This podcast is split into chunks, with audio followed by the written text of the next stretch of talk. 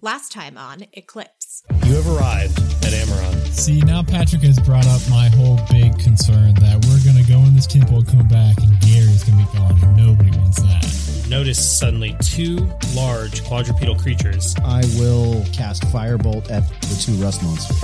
You hit it for eight, and that is exactly the amount you need. I'm not walking up to that thing.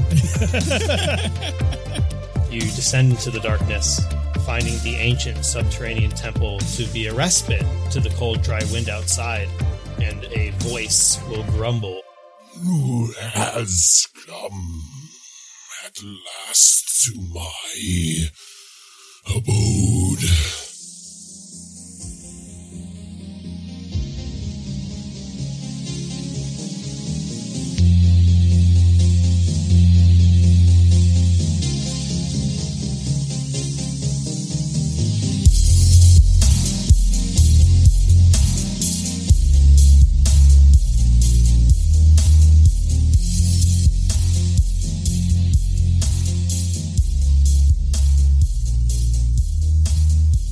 Welcome to Eclipse, a Dungeons and Dragons sci-fi fantasy thriller. I'm Jeremy Fair, and I'll be your dungeon master. I'm Adam Deweese, and I will be your Illithid cleric, Dr. Shepard. I'm Megan Kelleher, and I will be your human monk, Ava Elkin. I'm Rob Clark, and I will be your Warforged Artificer Info Oscott. I'm Whitney Mullins, and I'll be playing Lita Nove in Aasimar Bard. And I'm Patrick Collins, playing Kanan Vergest, the Tiefling Wild Magic Sorcerer.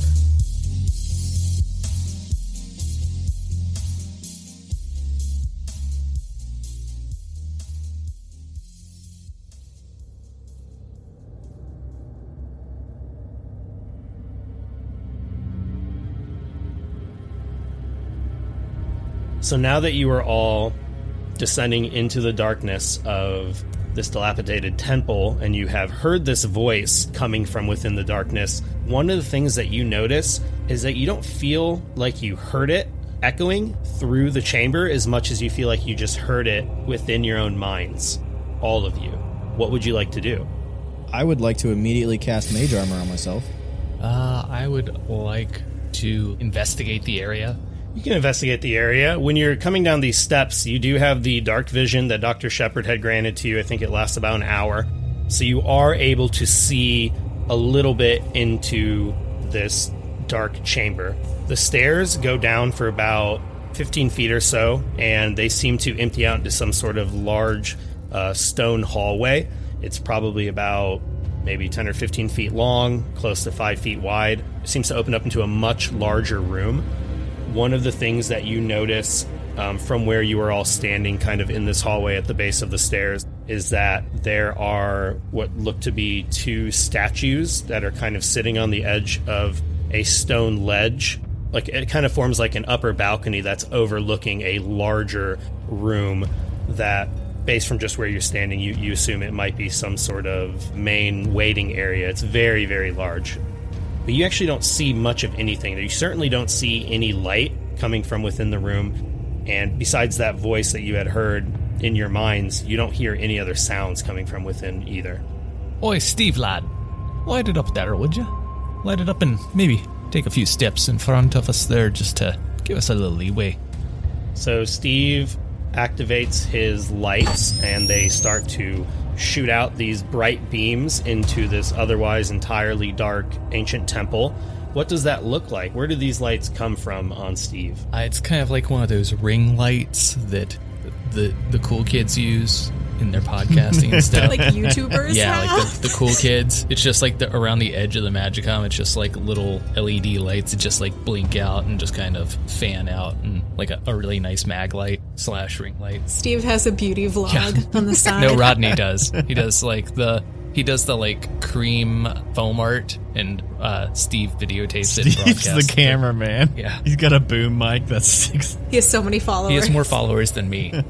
So as Steve kicks on his ring light, it illuminates the area in front of you immediately. With the dark vision that you have, you were all able to see decently into the area in front of you, though seeing color is a little bit of a problem. But now that this bright light has been turned on, one of the things that stand out to you immediately is that the walls are actually quite colorful. Both sides of the hallway on either side of you are kind of a bright red, and they seem to have various designs with like a bright blue, sort of almost metallic looking paint that might even be some sort of liquid form of lapis. It seems to just be shining brilliantly. However, you can see a layer of dust that is making the brilliant colors all the more dull. Another thing you notice as soon as these lights are turned on, there appears to be arrow slits built into the walls on both sides of you. There are two on either side for a total of four arrow slits in this hallway. You are all standing directly where they would be aiming, so you can assume that if there was some sort of threat on the other side of the arrow slits, it would have already done something by now. But that is one thing you notice. You also notice that at the end of this small hallway, it looks like there was once a gate that has long ago rusted and been quite literally chewed to bits. Much of it is missing, and there's only a few remnants of this rusted gate that still exists. And it seems like they once formed a, a second door between the hallway that you're standing in and the balcony that overlooks the main room in this temple. But the light doesn't reveal to you any sort of creature or anything like that. You don't see anything that's alive. Is there any writing on the walls? You said there were like decorative pieces on the wall. Can I discern if any of them are text? Yeah, why don't you do an investigation check? Sure. Awesome. I rolled a one. All right, so with a natural one, you really aren't able to tell. In fact, you are just more distracted by how dusty and nasty these walls are. You try to go closer to them so you can examine them, and if anything, you are just realizing how clean the eclipse is because this place is absolutely disgusting. It seems like it's actually hard to make out any of the details on the walls without first removing a little bit of the grime that has been building up for who knows how many centuries. Cool. Can Lita cast prestidigitation to get rid of all of the dust and grime everywhere? Just like feel like, oh, this is messy, and just start cleaning the walls so they can read it. Sure, you can cast prestidigitation. Well, what does that look like when you're casting prestidigitation? Are you focusing on a certain area? Or are you just trying to clean the whole hallway? Um, so she can only clean it um, about a cubic foot at a time. Um, so she would take her time on the wall, like going through and just like trying to clean all the little pieces of it. I don't really think it looks much like anything other than her just like waving her hand over it and it becoming clean as she passes over the wall. Yeah, as you're moving your hand across the wall, the prestidigitation magic is just, it's almost like you're wiping it with a magic eraser or something. It's just literally erasing all of the dirt and all of the grime anywhere that you are focusing your hand. And beneath it, you are now able to see the art on the walls in much more brilliant detail. The color is very bright, and there's actually a texture to the wall that is adding a lot to the detail. It seems that the lapis drawings and lines do seem to, in many cases, match like some sort of script or handwriting. What languages does Lita know? Um, she knows Celestial, Common, and Gith. So, looking at these, you would assume just based on the way it's written that it does look similar to some sort of written language, but you do not know what these characters mean. Okay. Um, Lita would turn to the rest of the party and say, Um, I cannot read what this says. Does anybody recognize this language? Kanan speaks deep speech, infernal, and common. I got common, dwarvish, elvish, and gnomish. Uh, my, my languages is not updated apparently because it says none, which is inherently incorrect because I have spoken. Just a little French from high school. But yeah, I would assume as a mind flayer, I'd, I'd I would at least know common and deep speech. I have Loxodon and Vedalken. Exotic. Why can you speak Loxodon? Aren't those the big old elephants? He did a year abroad. I was just like, I'm gonna pick the ones that I don't think anyone else will pick. That's a good idea. Cover the bases. Well done. Now watch. Next arc, when we run into the big group of elephants, Info's gonna be our guy. So, Ava, as you watch Lita cast prestidigitation on the wall and remove some of this built up layers of grime and dirt, though she is unable to recognize the characters, you see that they do seem to resemble Dwarven script, which you would know that a lot of Orcish language is based off of Dwarven script and that they often use it for writing. However, even with your understanding of Dwarven script, all of this only seems to be derivative of that language, or perhaps Dwarvish is derivative of this language. There are symbols that you do recognize and others that you don't. Based on what you see, there seems to be mention of the word Grumshog multiple times. A lot of these words, though, seem to just be perhaps names to you. A lot of them are similar to some Orcish names that you've heard on Torel, but all of these words seem to be a different version of the dwarven script that you are used to orcs and dwarves using on Torel. So you're pretty certain that it was written by the original Grumshog orcs who lived here, but you're having a hard time really figuring it out, even with your understanding of that language. But you do notice that some of the lines aren't script, and some of them seem to be adding to a drawing. And what the images on the walls are depicting seems to be armies of what look to be similar to orcs, all carrying spears, and they seem to be fighting some sort of massive creature that is, according to the drawing, I mean, at least 20 or 30 times the size of, of the depiction of any of the orcs that are in the drawing. But other than that, you're not really able to discern too many specific detail. Right. I speak Dwarvish, and it, it looks like Dwarvish. Uh, Orcish script is not that different. It's sort of all part of the big language family. Um, this I think says Grumshog. It looks like mostly names. I think it's it's not really a dialect I understand. But look at look at this over here. Is that?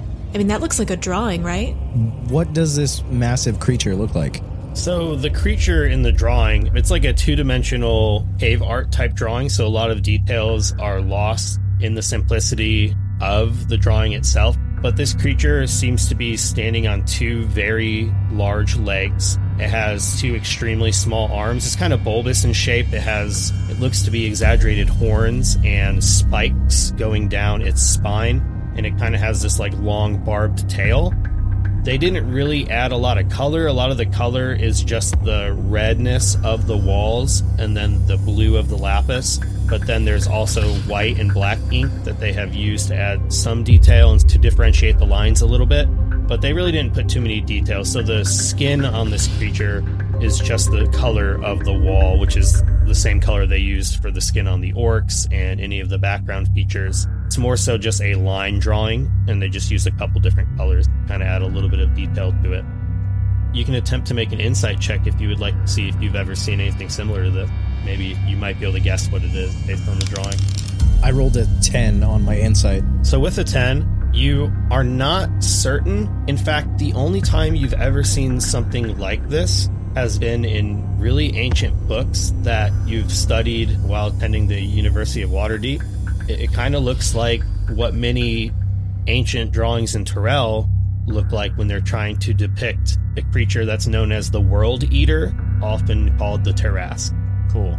Would I be able to recognize whether this is some sort of memorial? The drawings on the walls definitely look like these orcs that are on the drawings seem to be fighting the Tarrasque. It doesn't look like they're worshiping it. They certainly seem like they're in combat against it. There are a number of them, uh, at least a couple dozen, stabbing at its feet. There are, now that you look at it, a few of them seem to be almost trying to climb on top of this gargantuan creature. Whether it's a memorial to a real event, you are not certain, but it definitely seems like the image is depicting a battle against this creature, and not some sort of uh, ceremony, not worshiping it or anything like that. Hey guys, if I didn't know any better, I'd swear this is a really crappy Tarrasque drawing. I mean, I'm not sure I could do a better one, so. Wait, whoa, whoa, whoa. A Tarrasque? You mean like one of the bloody eaters of planets? Oh yeah, that's exactly what I'm talking about. You would also know, as people who are involved in interplanetary space travel, that Tarrasques are not only thought to be a mythical creature, no one is actually certain that they've existed. Every culture in the history of Torel, most cultures, especially ancient ones, depict Tarrasques in a lot of their art, but no one has ever found any sort of remnants of one. No one in the last couple thousand years, at least recorded history on Torel, has ever reported seeing one alive. It just seems to be like this legend that everyone knows that's attached to everyone's history, but no one's ever seemed to experience the terrible power of the Tarrasque.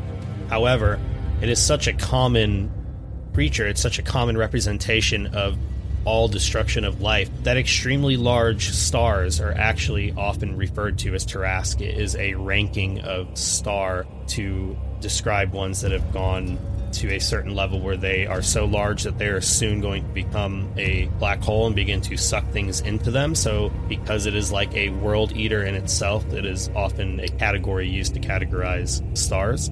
But that's like really the most you know about the Tarrasque, other than just the legends. Are the legends usually uh, tied pretty much only to Terrell, or are there legends of multiple Trask out in the universe?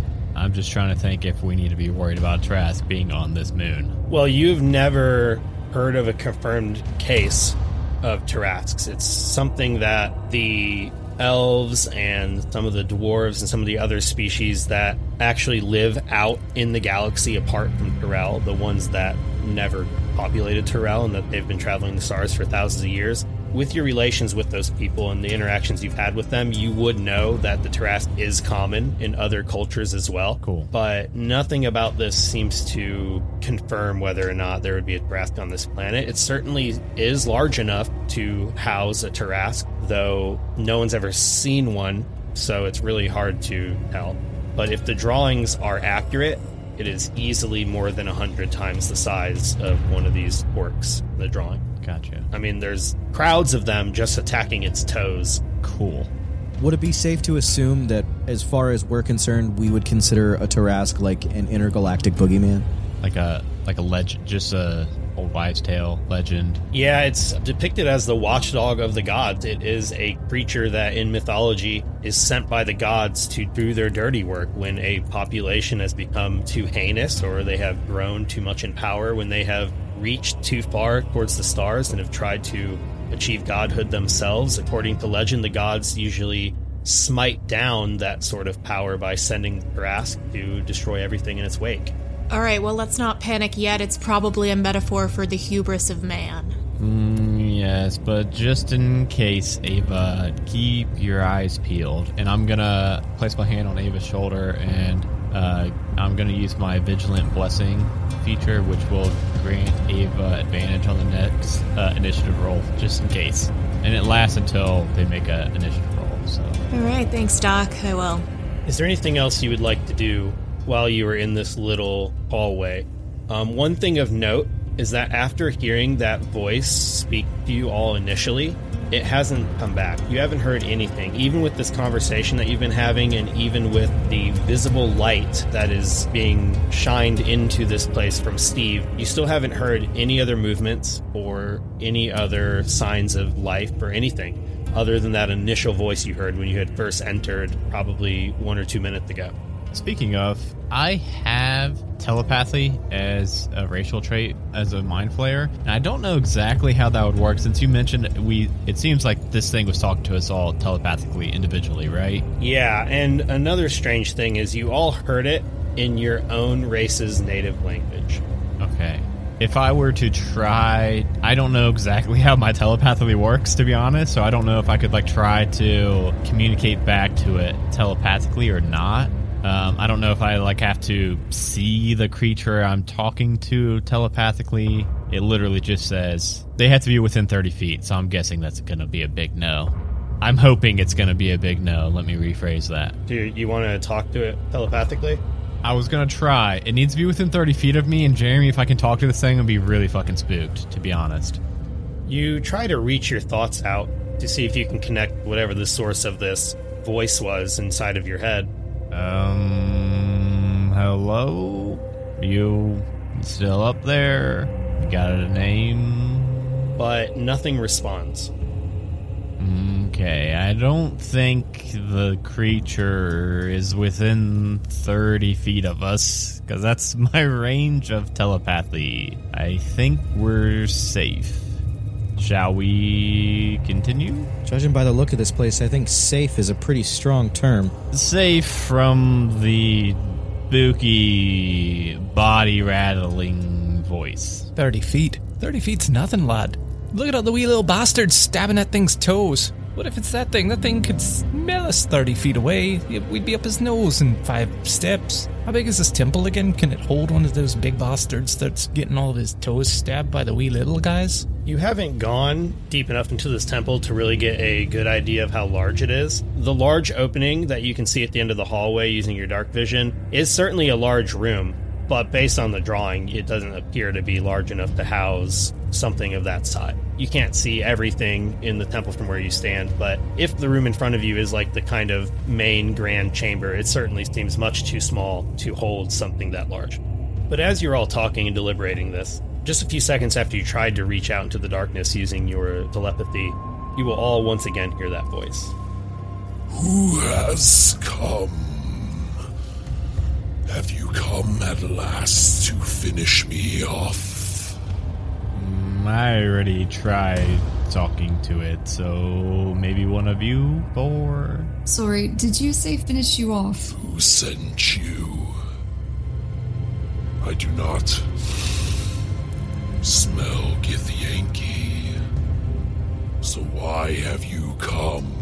Mm, I see how it is. Answers Lita, but not the Illithid. We've simply come to research the temple. We did not know anyone was here. Explore. Yes, I am an archaeologist, so I enjoy researching really old things. Are you really old? I have been here for a couple of centuries, waiting for your return. Oh, well, I've never been here, so. And what of you? You smell familiar. Mm, that's Rodney. He makes really good coffee. Are you part of the core? Or have you wandered? Um, what is the core?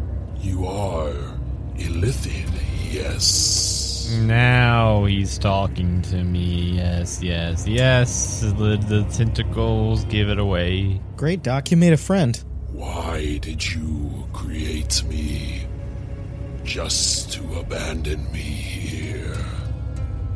And why do you now return with these archaeologists? Uh, excuse me, laddie. I'm a I'm an anthropologist, not an archaeologist. There's a difference. I'm also an amateur barista, but you know that's neither here nor there. I care little for the titles of your warrior class. if you have come for battle, then to the death I will fight. Barista's not the warrior class exactly. Um, there's been a mistake. I've broken with the Elder Brain, so I have no knowledge of this place. You are free from the core. Hmm. I've never heard anybody call it core, but yes. And what of mutations? How do you avoid such things if you do not devour the thoughts of others for the core? Hmm, brain tubes. And of the rest of you, you don't seem illithid. Much has changed in the last few centuries, I assume.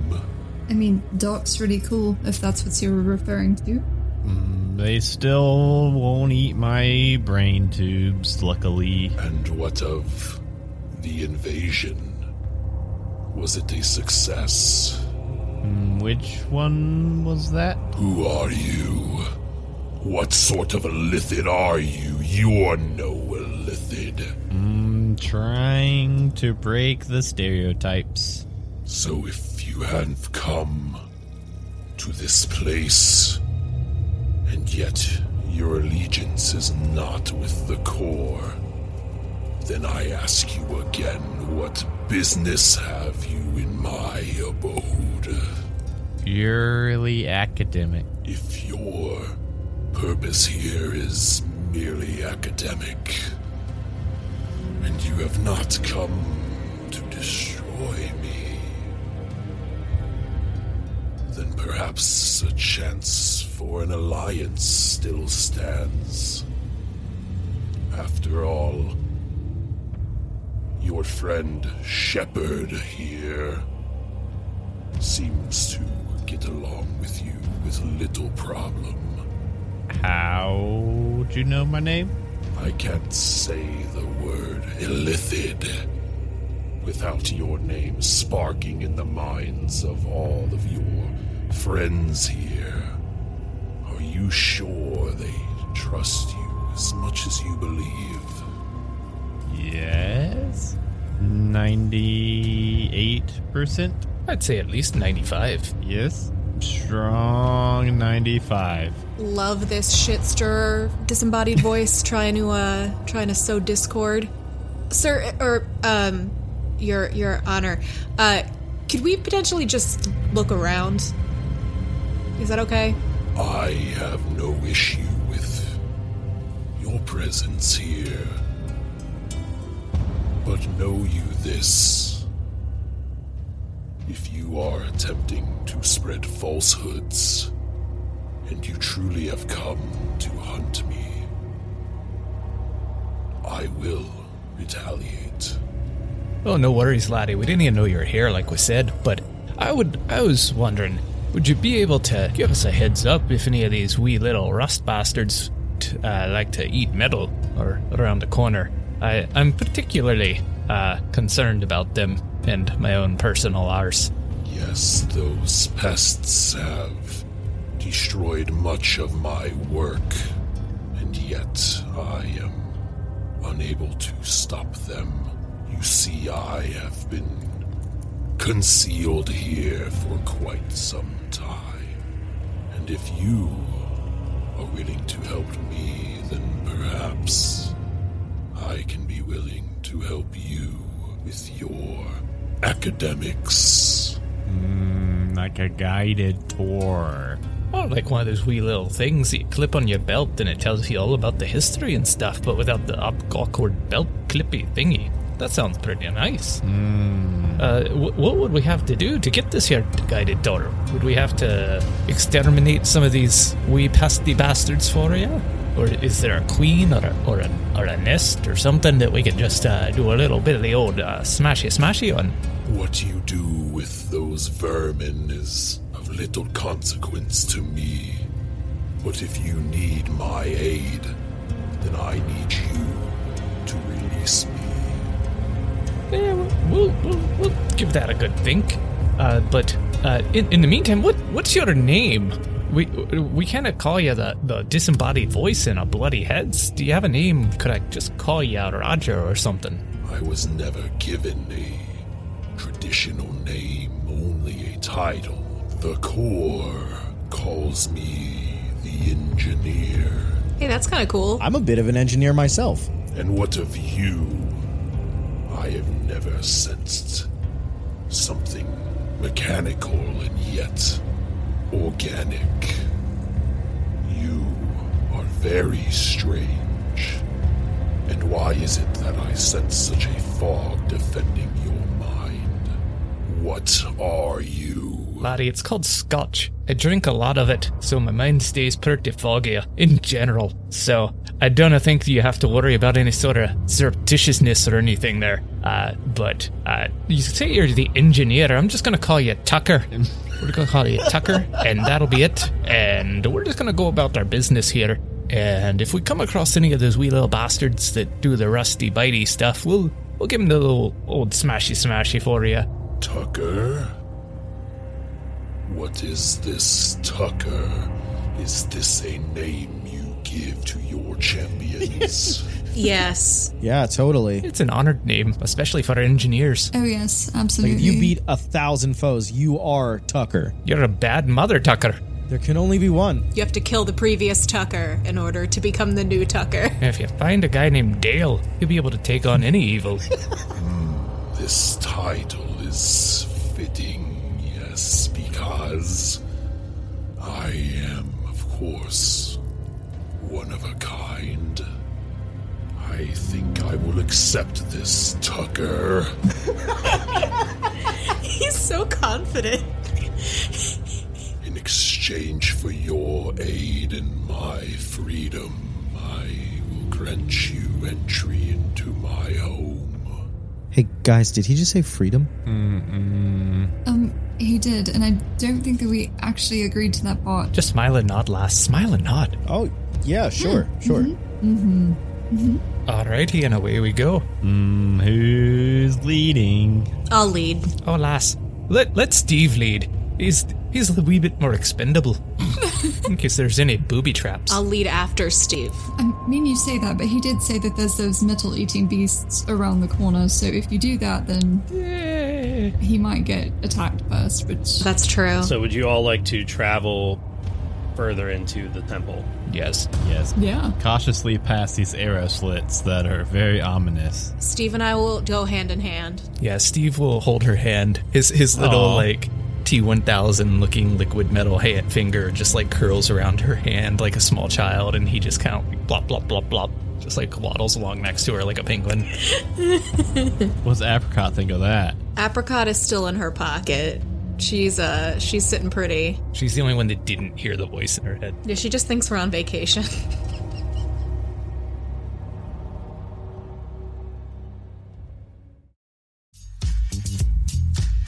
I'm Jeremy, And I'm Gerundu. and we are the hosts of Dice Talk on the Majestic Goose Podcast Network. Dice Talk is a Dungeons and Dragons and tabletop podcast that dives into the deep topics of tabletop role playing games. Join us as we speak with passionate content creators, podcasters, authors, and more as we discuss all manner of tabletop and geek related content. Dice Talk is a bi weekly show, so we're hitting your podcatchers with fresh new episodes every other week, filling your ears with exclusive interviews and conversations that you can't find anywhere else. Every episode is a new opportunity to hear from different creators in the tabletop community and just talk about Dungeons and Dragons and any other tabletop games that have made us who we are. Dice Talk, now on the Majestic Goose Podcast Network. Make sure you check us out and subscribe so you never miss an episode. A Majestic Goose podcast.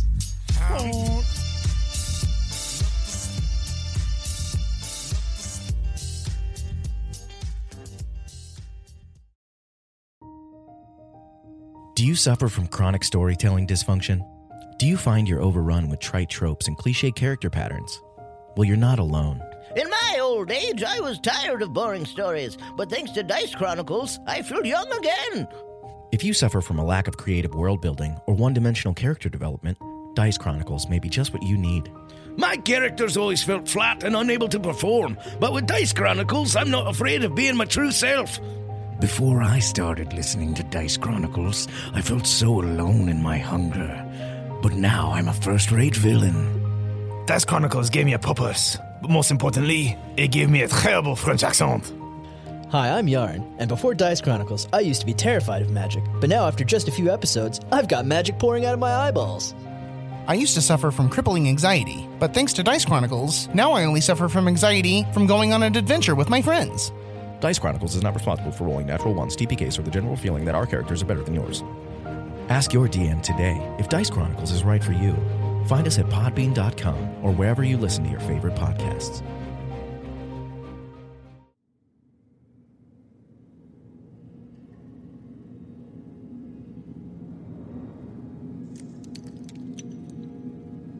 As you all begin to delve deeper into this subterranean temple, you find that you are now standing on a large platform that appears to be overlooking some sort of grand hall. The platform itself is actually quite massive. It's about 25 feet long, almost about 80 feet wide. And on both the right and the left are these enormous sets of stairs that descend into the main portion of the temple that this foyer type area sort of overlooks. In front of each of the stairs at the top are two very large pillars that seem to be supporting the ceiling. And there is a stone and iron fence that is built as a sort of railing going up alongside the sides of the stairs and then also forming something for you to lean on if you were to overlook the main portion of this temple. You also notice that there are two statues that are located up on top of this sort of foyer area. One of them, the one to the right, appears to be in much worse condition. It's nearly completely collapsed. Many of its features are smoothed over and eroded with time. Whereas the statue on the left seems to be, for the most part, still standing. Both of the statues are depicting what kind of look like orcs from Terrell, except these orcs both have very long ponytails that are braided, and they both seem to have tusks that, at least as depicted in these two statues, are much, much, much longer than the tusks of a lot of the orcs that you have encountered on Terrell. In the center of this large chamber that the foyer is overlooking, you notice a tattered purple rug in the middle of the room that seems to cover about a 30 foot area. Um, it seems that there is a large pile of rocks collapsed from the ceiling right in the center of it. So it's actually piled up in the center of the room, and there are eight stone chairs that are set around the center of this room, around the rug, and they're all spaced equidistant from one another. You also see that there are four more pillars in the center of this temple area that are supporting the ceiling. And from where you stand, you can see that there are a great number of doors that exist within this temple. To your right and left, immediately after coming out of the hallway, you see two iron doors that seem to lead to the areas where the arrow slits were coming from. And then you see that beyond those two doors, at the at either side of this long foyer type area, you see two more sets of double doors. The ones to the east on your right appear to be open partially, whereas the doors to your left seem to be closed. What would you like to do? Uh, Info would like to slowly make his way to the doors that are closed. And Rodney's right with me. Did you want to go and examine the double doors that are to the far left by the top of the stairs, or would you like to look at the iron doors that seem to be leading to the areas where the arrow slits are coming from? Uh, let's examine these iron doors.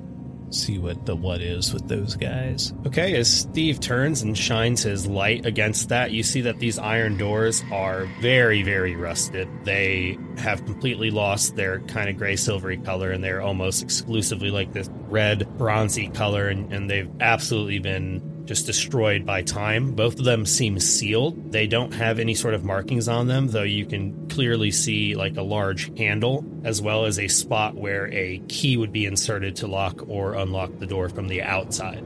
Anybody handy with a lockpick? I'm checking my character sheet to see if I've become a rogue in the last 10 minutes. Right. See if it's locked. If so, I, I might have something that could help us. Oh, silly me. I didn't even see if it was actually locked. I'm jiggle the handle a wee bit here. So Info grabs this large rusty iron handle and you start to move it a little bit to see if the door is locked. It does seem to do about a quarter of a turn, so you don't feel like it's locked. However, it's very hard to open. It seems like the handle itself is rusted into place, and if you apply too much force, you're probably more at risk of breaking the handle off than forcing the door open. Uh, I have uh, like every tool imaginable. Is there a way I could maybe use? Uh, somehow I have thieves' tools. Didn't even realize that.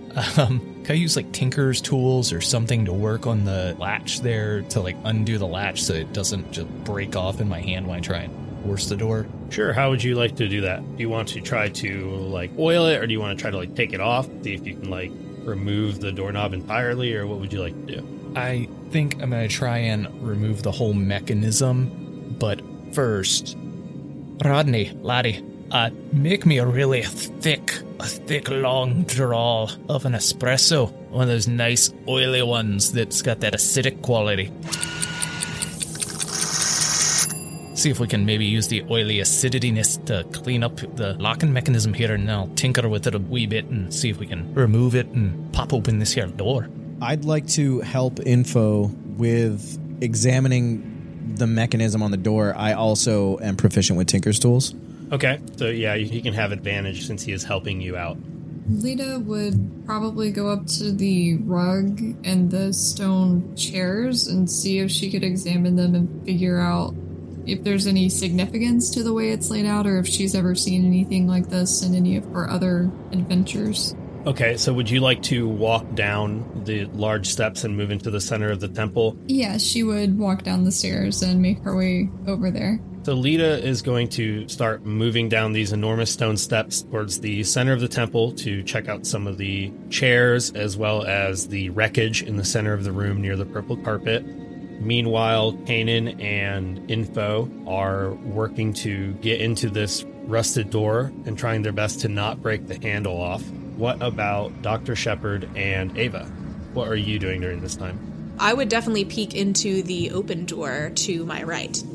All right, so Ava, as the two of them are working on the door, and Lita goes towards the center of the temple, you begin to move toward the east, and that is where there are the two double doors that are slightly open. You said that you would like to go over there and kind of peek through. Yeah, I'll see what I can see just by peeking through the doorway. Ava, as you walk over to these two double doors and peek through, you notice that the room on the other side is just as dark as everything else in this temple. You look to see what looks to be a room that is about twice as wide as the awning that you're all standing on that overlooks the center of the room. It seems to have a area that is rounded with some sort of metal device that in the center of the floor. This metal device has a large mechanism protruding out of it that rises up about four feet, and it kind of looks like a series of coils attached to some sort of wheel. There are a number of handles that are attached to the walls surrounding this mechanism in the middle of the room. There are six of them in total, and each of them appear to be exactly five feet away from that weird mechanism. You also see that to the right is a kind of smaller hallway at which there stands a large statue of a some sort of bipedal creature. And to your left you see yet another set of open doors that are exactly identical to the ones that you're peering through now. They too appear to be slightly open um, one of the things that really catches your eye is that this whole room smells even more strongly of rust than most of this temple does, anyways. And it seems that that giant device, whatever that mechanism is, it is the source of that stench, as it is completely rusted over a, a pretty ridiculous degree. It seems like it is made entirely out of metal, nothing like the kind of compounded stone and metal architecture that's outside. While this is all happening, Info manages to roll a 17 with Kanan helping him out. So, Info, you are able to add a little bit of oil and a little bit of acidic liquid to this handle, and you are slowly able to begin to work some of the rust off of the groove just enough for you to actually turn the handle without breaking it. You can feel as you're turning it with your pretty strong mechanical fingers that this iron really is weak, that if you weren't taking the precautions you were, it might just simply snap in half. But the two of you are able to figure out a way to open it without damaging the door. And you hear a click, and suddenly the door appears to open. Would you like to do anything? You certainly have got the handle. Do, do I? Does my perception let me know if this is a push or a pull, so I don't just like run into it like an idiot? It's a it's a pull. It's a pull There's a door. sign. Okay, that'd be that'd be real epic to get open and then just walk into it like a moron. Well, first thing I'm gonna do is look over and go, "Aye, good job, lad," and give Rodney a little fist bump, and then I'm gonna push the door open. You gonna pull the door open? Pull, pull info. You asked and still pulled. Good thing you asked. Damn it! See, Now you look goofy in front of everybody except Lita. Lita's the only person that can't Oh, see you now. Not in front of Tucker. Oh, Tucker probably saw that. shit, Tucker's so disappointed in me. Now Tucker's gonna fuck us up. He senses weakness. I'm gonna pull the door open and look inside, just like in six inches, so I can like peek in. Me and then Rodney under me. After spending this moment to make sure you're able to work the door open without breaking the handle, you pull it open and it's kind of stuck at first, but you are able to just kind of give it a, a nice hard tug and the door will open. Dust and tiny bits of speckled rust kind of shower down from the top of the door onto the ground below you, and you are looking into a small chamber. It only appears to be about 10 by 10 feet in size. You can clearly see that there is nobody inside. It seems, for the most part, empty, except there are absolutely the wider portions of the arrow slits where people would normally aim to shoot people on the other side. And directly in front of those two arrow slits are two stone chairs where it seems that guards could sit while they are waiting for their victims. That's nice. Also, up against the wall to the west, which is behind those two stone chairs, so the side opposite of the arrow slits, you see a weapons rack. On this weapons rack, you see two spears two javelins and a longbow. There's also a cylindrical rack in the corner that seems to be holding a, a dozen or so arrows. All of these things look absolutely rusted to hell, but they are nonetheless weapons that are just kind of on this wall. It seems like the javelins and spears could fit through the arrow slits, as could any of the arrows. So this is just a small armory of sorts for the guards that might have once inhabited this room. Boy, these were some lazy guards. They had a chair to lounge on their asses in when they were supposed to be guarding the hallway. No wonder this place is on such a state. Dr. Shepard is at this moment kind of having a little bit of a, a panic attack because they really like to keep an eye on everybody, make sure everybody's nice and safe. And right now we have split the party about four ways. Uh, so, as Dr. Shepard is kind of trying to find a middle ground between everybody, I'm gonna walk a little bit over towards those stairs that Lita walked down and kind of stand on top of the stairs overlooking down towards Lita, and that way I'm by Ava, and then can also have a bead on uh, Kanan and info. So, as Dr. Shepard walks over to the top of the stairs on the right, you see that Ava is looking through the two double doors. And whatever it is that she sees, she seems to be pretty fascinated with as she has been spending the last minute or so just peering into here. You see that Lita is making her way down these stairs towards the center of the room where there's that pile of rubble. And you are able to see from your higher vantage point that there is a movement on the opposite side of the pile of rubble that Lita is standing near.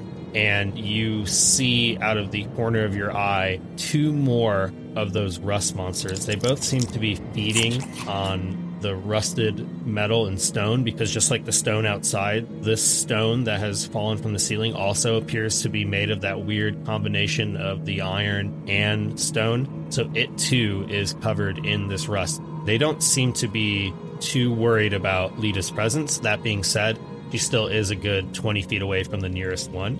You see them, it does not appear that she sees them from her vantage point. Well, there is something that I've been uh, considering for a little bit for Dr. Shepard, and that is I was kind of wanting to have my telepathic voice to be different than my in person bespoke voice, mostly because it seems like it's taken me dang so long to talk uh, in that voice. So I would love it if I could have like a different telepathic voice, and if so, I'm going to be definitely talking to Lita telepathically right here. If that is cool with you, Jeremy. Yeah, you can absolutely talk to Lita using your telepathy. However, you are unsure as to the telepathic powers of Tucker, so whatever you say, you are not certain whether or not Tucker would be able to hear these telepathic communications. Yeah, I'm just gonna say to Lita telepathically, um, um, Lita, watch out. There's two of those rust monsters down there eating that carpet.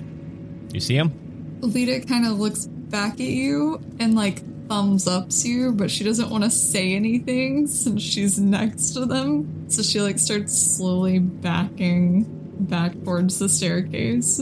You're able to hear their warning pretty easily as Dr. Shepard communicates to you telepathically. As they bring this to your attention, you do certainly notice them now, now that you are looking for the creatures that are in the center of the room. As you back up towards the stairs and you start to go up a few of the steps to get a slightly elevated point of view, you now are able to see them quite easily. And if it wasn't so dark in here, and if perhaps you weren't also one enamored with the overall aesthetic of this temple that you've come to investigate and two that there's a super creepy voice that you're not really certain if you're able to trust or not you were slightly distracted but now that dr shepard has brought this to your attention you certainly see that there are two of the rust monsters feeding or foraging this kind of pile of rusted stone in the middle of the room now that you're on the steps and you are able to see them would you like to do anything mm, I don't think so. She's definitely just enamored by like everything around her. This is like her you know, in the zone territory, getting to go dungeon delve. She did just want to like try to see if the actual setup meant anything to her. She wouldn't attack them unless everybody else was like, "Hey, we should attack them." So she wouldn't like turn hostile towards them or anything. Then we will go back to Ava. Ava, you were peering into this room that had the rounded alcove with the rusted mechanism in the center and these strange levers and wheel like controls connected to the walls around it. What would you like to do? Are you still investigating this room or are you just kind of glancing in here to see if there's anything of interest? I think that considering how strongly this rusty mechanism smells, uh, Apricot would practically try to leap out of her pocket, and I would have to catch her and hold her back from running up to it, but she's like sniffing away. And I have to admit, Ava really likes a puzzle, so I don't think she'd be able to stop herself from going up to see how this thing works. All right. Shepard, as you are standing here and, and overlooking the edge of the balcony to make sure no harm befalls Lita, you hear Ava behind you begin to move away, and as you look over your shoulder, you see her disappear between these two stone doors and into the darkness on the other side. What would you like to do? It's like a parent that has they're outnumbered by their kids and they cannot keep an eye on all of them at the same time. Oh, jeez. Well, beans. I guess if uh, Lita's looking like uh, Lita's coming back up the stairs towards me, Kanan and Info have got each other's back. Guess I'm gonna have to follow Ava to make sure uh, Ava doesn't go punching anything that she shouldn't be punching. So I'm gonna go into the room behind Ava. All right, Dr. Shepard, you squeeze through these two stone doors, and this room is also very dark. And you will see Ava standing in front of a somewhat large mechanism that's in the center of a rounded alcove. To your right, Dr. Shepard, you see a large statue. It appears to be roughly in the same shape of a warforged. However, this statue appears to be one, not made of stone. Instead, it looks like it is made of bits of metal. In fact, it looks kind of like a giant warforged in a way, except a very, except like a very rudimentary version of it. It almost kind of seems like a prototype for the warforged, except this thing's about, I don't know, maybe 10 or 11 feet tall. The width of its shoulders is probably close to four feet at least, and its head is closer to the size of your torso. Would you like to do anything else? That's just what you notice upon glancing over at it. Uh, I think Shepard is mostly just really focused on uh, what Ava's doing and making sure that uh, she's not, you know, putting her fingers anywhere she shouldn't be, anything that's going to get a finger chopped off. And I would like to talk to both Kanan Info and Lita and just kind of give them a heads up. Um, hey everybody, Ava wanted to come into this creepy rust room, so we're in here right now. If y'all want to just stop on in here, uh, so we don't get split up any further. Oh, yeah, sounds good. No problem. Info and Kanan, you are both in this side room where you had found these rusted weapons, and you suddenly hear the voice of Dr. Shepard trying to contact you telepathically.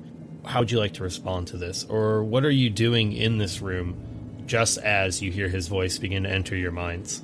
Kanan would be standing next to Info, kind of checking out this weapons rack, and then I'd turn to him and say, uh, well, Info, looks like we found a nasty closet, and Doc seems to be getting a little worried, so w- what say we head head that way? Oh, yeah. These weapons are shite. Uh, I wish he wouldn't stick his damn tentacly mind into my bloody mind all the time, though. It just fucking creeps me out. Come on, Rodney. Let's go. The, the doctor wants to see us over here in the, the creepy, rusty room because that's going to be an improvement. Well, hey, it's probably an improvement over a shitty closet, as Kanan put it. We're really, uh, we're really not being very kind to Tucker's house. We're like showing up at his house, like, wow, this sucks. oh shit! I didn't even think of that. Oh man. Well, it sounds like it's his prison, so. Yeah, it sounded that way, right? I fucking hope Tucker can hear us. Tucker's like, yeah, this place is a shithole. yeah, Thanks for inviting us to your gross house, Tucker. I, I would love to see if I can uh, tell what's going on with this rusty machine. All right, why don't you make an alien technology check? It's not my best one, but we're gonna see. Um, But is it your worst one? No, uh, that's a 16. So, with a 16, you are examining this piece of foreign technology.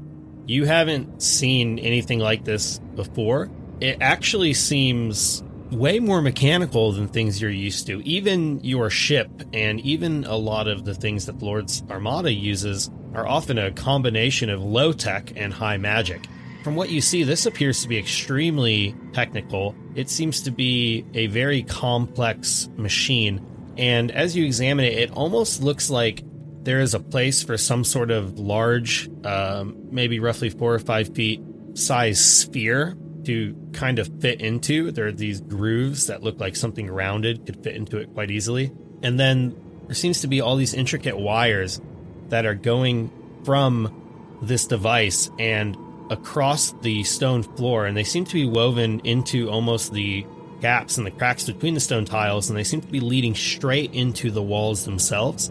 You also notice that there is some weird glass tube that is attached to a copper pipe that is also attached to the side of this, as well as a few other sort of metal tubes that look similar to exhaust pipes.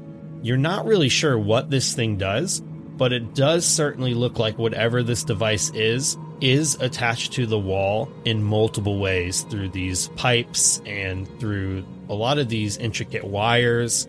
It definitely seems like something is meant to fit into this spot and then it is somehow able to interact with whatever this device is connected to. Gorgeous. Doc, I think we found ourselves a nervous system. Mm, just don't touch anything, please. I won't. Unless I find a sphere, in which case I want to put it in. But uh, no, I won't now. hmm Thank you. Kanan and Info, after hearing Dr. Shepard contact you telepathically, you come walking out of this side room where the arrow slits were located and you had found the rusted weapons, and you're now standing back in the main foyer that is in front of the hallway and it overlooks the central area of the temple. One of the things you notice, in addition to the where the two rust monsters are feeding on the powdered rust, you notice that just below the edge of that little balcony is another mechanical device. This device appears to be some sort of iron object that's about five feet wide and maybe three feet long. It appears to be about six or seven feet tall, nearly half the height of the balcony that you stand upon. And beside it is another metal box with all sorts of dials and gauges and things that seem to be measuring whatever output this machine creates. You also notice coming from the side of this machine is a large copper tube that connects to a series of glass bulbs, and they too have wires coming from them that are connecting somewhere into the walls. They all seem to be intricately woven in between the cracks in the stone floor. They are designed in such a way that they are meant to not be obtrusive. And at the front end of this strange device that you're looking at appears to be a rounded little area, a rounded groove that is set into the stone floor below. And sitting on top of that rounded groove is a large, uh, it appears to be like a large glass sphere, almost, almost like a semicircle. Half of this large glass sphere seems to be submerged below the surface of the ground. From where you stand up here above this device, it's very, very hard to tell what its purpose is or what it does. It's certainly something you notice if you are overlooking the central area of this temple, um, just right below that balcony. Did you want to do anything uh, upon seeing this, or were you simply going to go towards Dr. Shepard after he had contacted you? I would turn to info and say, I don't know about you, but that thing really makes me want a poached egg. A lottie. That thing makes me want to hit some buttons. I, I have an idea. We can see those rust monsters from here, right? Yes, from up here, you are absolutely able to see the two rust monsters, and they both seem to be digging into the stone ground in the center of the room. And it's very clear to you, especially after observing the other rust monsters that you just encountered a few minutes before. Um, it's it's very clear to you that they seem to be burrowing or feasting on the rust. They also don't appear to be very interested in you, or perhaps they haven't even noticed you. Okay, I'm gonna kneel down and clear away the debris, and Info's gonna go, Rodney, lad, come here. It's time to do a little bit of the dingly dangly. And Uh, I'm going to lay down on my stomach with my arms and my shoulders like over the edge, and Rodney's gonna like roll up on my back on his treads, then he's gonna like roll up him, uh, reach and grab him. I'm just gonna lift him over and dangle him upside down, and he is gonna be there able to reach the controls. You walk out of the room, and yeah, you're able to take Rodney and try to dangle him over the edge of this balcony. What is your goal here as you dangle Rodney over the edge of this balcony above this strange mechanical device? Uh, we're going to look at the control panel there and see if we can figure out some of the controls, maybe like an an on button or something like that. So I'm just gonna, I'm holding Rodney. I'm like, lad, lad, do you see, do you see a switch or a or a on, like a, a an on button, something that something that says power. Look for something with like a, a circle with a little line in it or something like that. Like like something that really just looks like it wants to be pushed. And Rodney's just like, no, lad, I don't know what it fucking looks like. Just start hitting some buttons then. He starts punching buttons with his little comically large cartoon hands. As Rodney begins pressing random buttons and turning random gauges and flicking random switches, you will suddenly feel the ground beneath you begin to shake as you hear a deep rumbling coming from somewhere in the temple below you. And that is where we're going to end tonight's episode.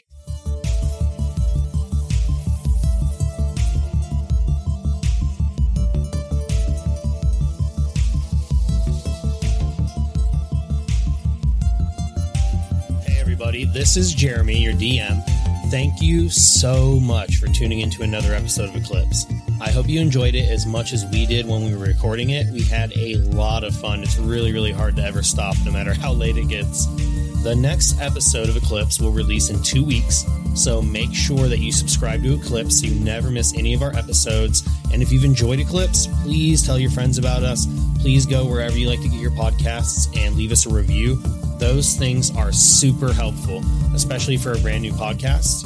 You can keep up to date with all of the Eclipse content by following us on Twitter. That's at Eclipse Pod.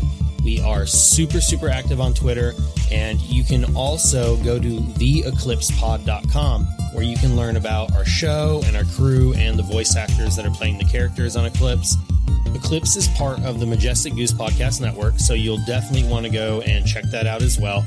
We are home to over a dozen amazing podcasts and streams, everything from actual plays to talk shows. We even do a weekly live nerdy craft stream on Twitch, so we really do all of it here at the Majestic Goose Network.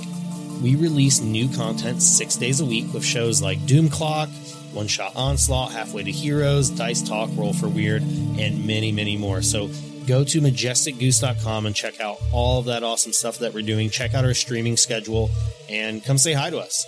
Thanks again for tuning in, and I'll talk to you next time on Eclipse.